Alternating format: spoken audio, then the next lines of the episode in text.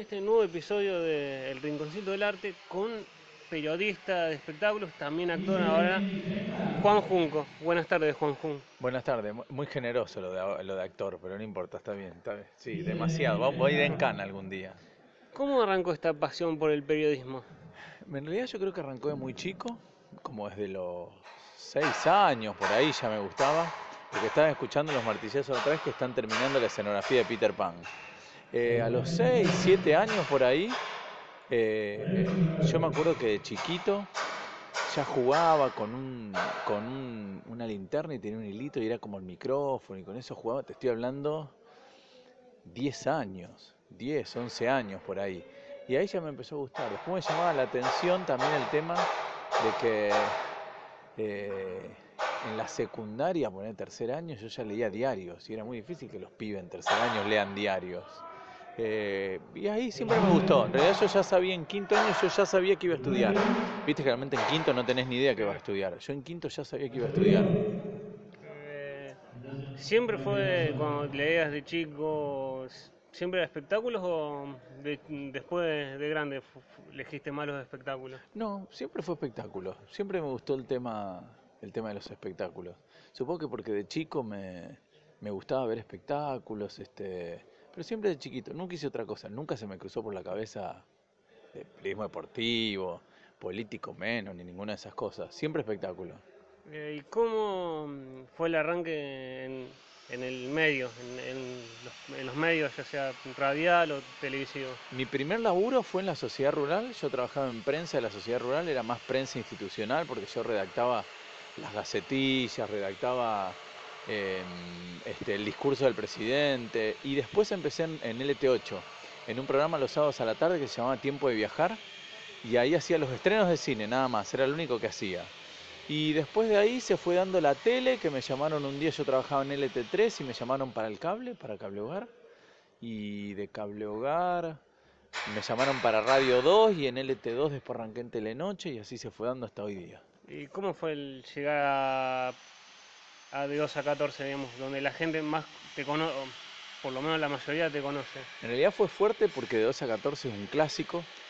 Yo tengo 45, de 2 a 14 debe tener 35 años al aire. Entonces es un programa con el que yo crecí, yo ya lo veía desde mi casa.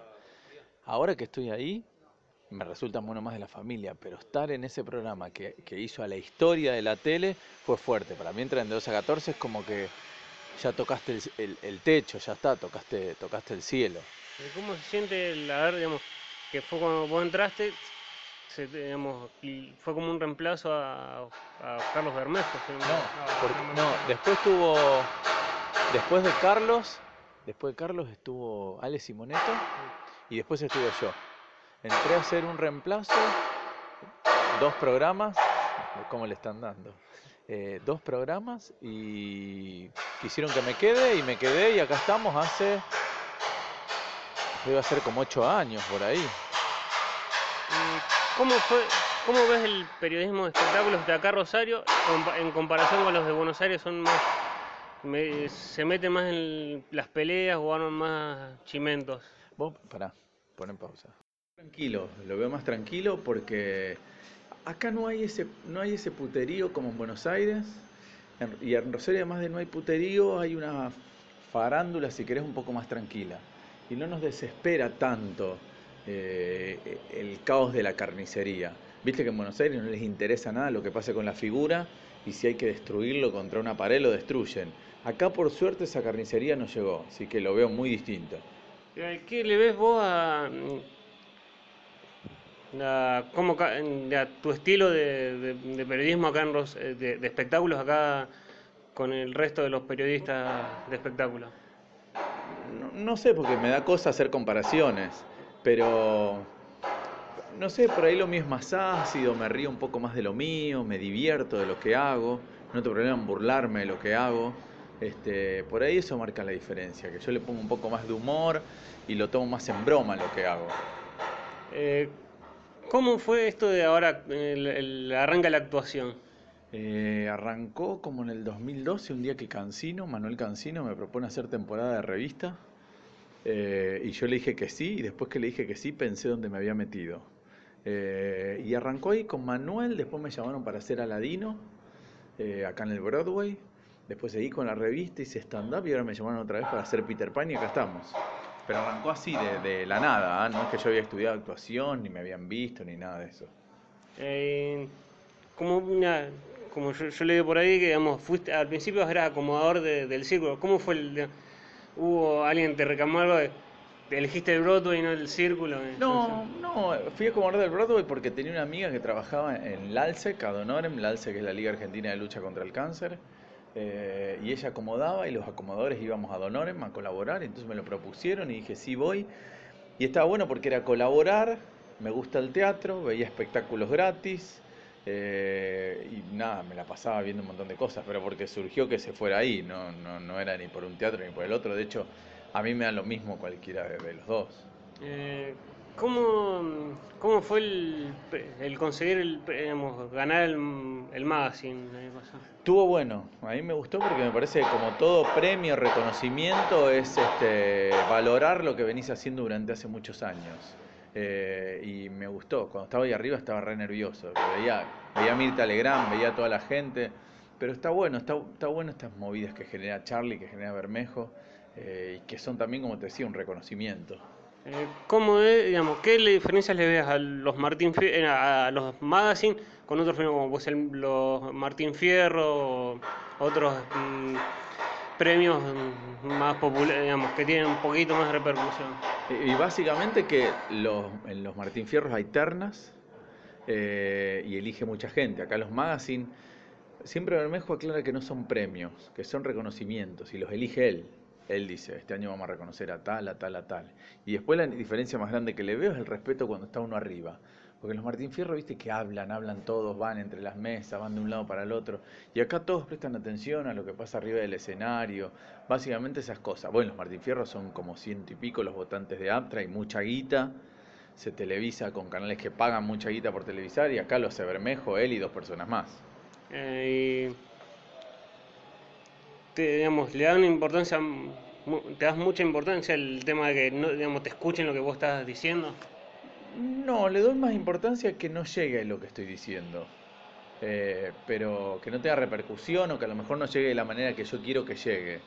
Pero, pero no, obviamente que uno labura porque que- quiere que te escuchen, que te vean. Eh, si eso no pasa, algo está fallando en esa comunicación. La comunicación, la comunicación tiene que ser ida y vuelta. Pero no, pero no, no me desespera tanto. Eh, ¿Qué crees de esa gente? Como yo, yo leí una nota de que, digamos, se quiere, digamos, como no, no ganabas ningún premio en los magazine, eh, de que había una mala relación entre vos y Bermejo. No, era un invento. Una vez con Charlie hablábamos, eh, que decíamos que era como la cachetada de Libertad Lamarque y Evita, que nunca existió, pero todos dicen que la vieron. No, no hubo pelea, hubo esta cosa de que yo era más pendejo y entonces jugaba al anti-magazine y él no lo entendió, pero peleado nunca estuvimos. Y no era tampoco eso porque no me daba magazine ni ninguna de esas cosas. ¿Qué sensación te da de que, digamos, que haya alguien inventado este, este rumor de esta supuesta no pele- esta pelea que no fue? Me divierte, me divierte porque me parece que también forma parte del show que, que inventen esto. Pero no pasa nada. Eh, ¿qué, qué sensación tiene el ser un, digamos, alguien, más allá de muchos periodistas, ser uno de los periodistas un poco más conocidos en muchos lados? Eh, está bueno, significa que lo que estás haciendo está bien, que el otro lado llega, que hay ida y vuelta, que te puedes comunicar con la gente y me parece que eso, eso está bueno. Eh, Eh, ¿Cómo ve, el, digamos, ¿Cómo ve el teatro rosarino y también los espectáculos rosarinos en relación digamos, a los que vienen Siddhartha, todos esos más que son más que vienen por, que acortan entrada por ser digamos, porque hay una celebridad? no, hay muchos espectáculos tan buenos de los que vienen. Lo que pasa también vienen con una figura nacional, que muchas veces está en la tele y eso, y que una figura esté en la tele hace que venda más entradas. Hay algunas cosas, como acá también, hay algunas cosas que son buenas, hay algunas cosas que son malas, hay otras que son buenísimas, hay producciones al nivel de Buenos Aires, este, no, hay, hay de todo. Eh, ¿Cómo ve los, digamos, qué, qué opinión tiene de los, de, digamos, de estos medios, ah, digamos, formatos ahora nuevos que se están haciendo mucho del podcast, que hacen muchos periodistas, gente que hace esto? Ah, me parece buenísimo. Me parece que es una nueva manera de hacer periodismo. Está bueno, si vos te quedás sentado esperando que te llamen o esperando de algo, fuiste. Entonces me parece está bueno que haya que, la gente comunique por redes sociales, los podcasts, me parece muy piola lo de las páginas, antes que la gente tenía su blog, no, me parece bárbaro, creo, creo que son otras maneras de comunicar también. O sea, vos uh, estarías a favor de digamos, estos cambios que vienen de la tecnología con el periodismo. Pero, obviamente no te puedes poner en contra de los avances tecnológicos y lo que se viene es eso. Eh, ¿Cómo ves el tema de los influencers que digamos más antes era más se trabajaba más por una carrera y ahora muchos influencers consiguen tienen más facilidades que antes para conseguir espectáculos o tener reconocimiento. El tema es cuánto durás, porque puede ser que sea momentáneo, son 5 minutos, 10, una temporada y se terminó. Eh, el tema es, no me molesta que hayas, el tema es puedes perdurar en el tiempo con lo que estás haciendo. Si perdurase porque lo que estás haciendo es bueno, si no durás lo que un pancho en una mano. Eh, ¿qué, ¿qué, celebridad cuando, digamos, cuando recién arrancabas o en algún momento ahora celebridad que vos cuando la ibas a entrevistar decías, increíble a quién estoy entrevistando. No, a todos me sigue pasando hoy día. Me pasa, por ejemplo, con Rafael, con Lali, que es gente grosa. Eh, me pasa con todos esos de, decir, qué groso, mirá quién le estoy haciendo una nota. No, con todo. Ni con uno, uy, te escupís, ni con uno más ni con uno menos. Con todos por igual. Eh, ¿Cómo fue la idea de crear el kiosquito de 2 a 14 de, Juan Junco? Surgió de la nada, de un pasando revista y de jugar con el croma y de hacer una bizarreada.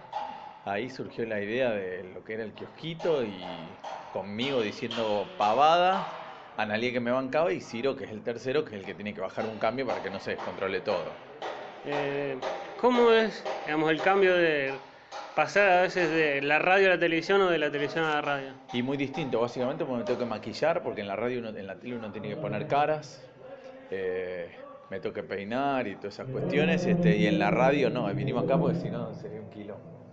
Eh, y en la radio no, en la radio es más, podés, como se te ocurra, más tranquilo, más relajado, podés leer y no te ven.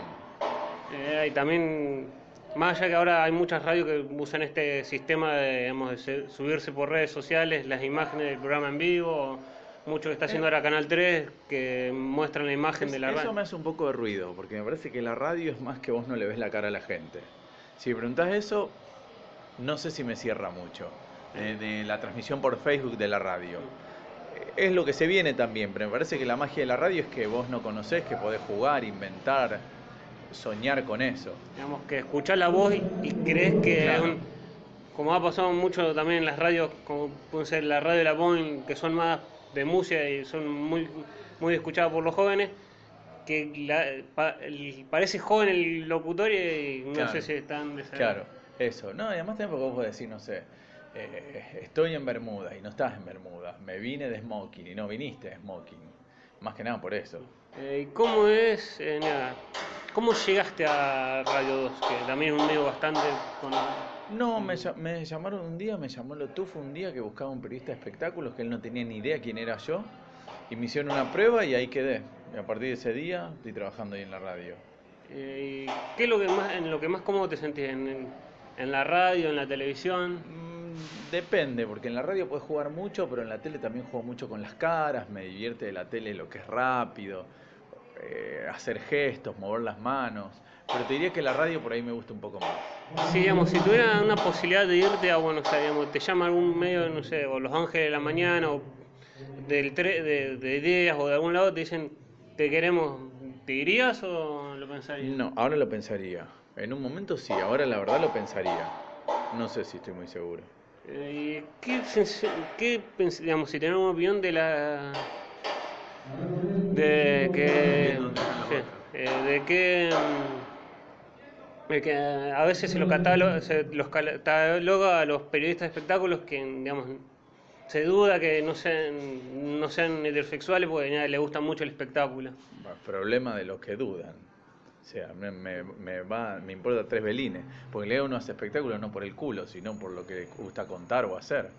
Eh, siendo, siendo un Rosario, tiene, digamos, más allá que le gusta, digamos, más del espectáculo, es fanático, le gusta el fútbol y, digamos, más siendo una ciudad rosarina como en el Rosario que es muy futbolera. Sí, de hecho yo soy de Central y hasta la presidencia de Vesco iba a la cancha siempre.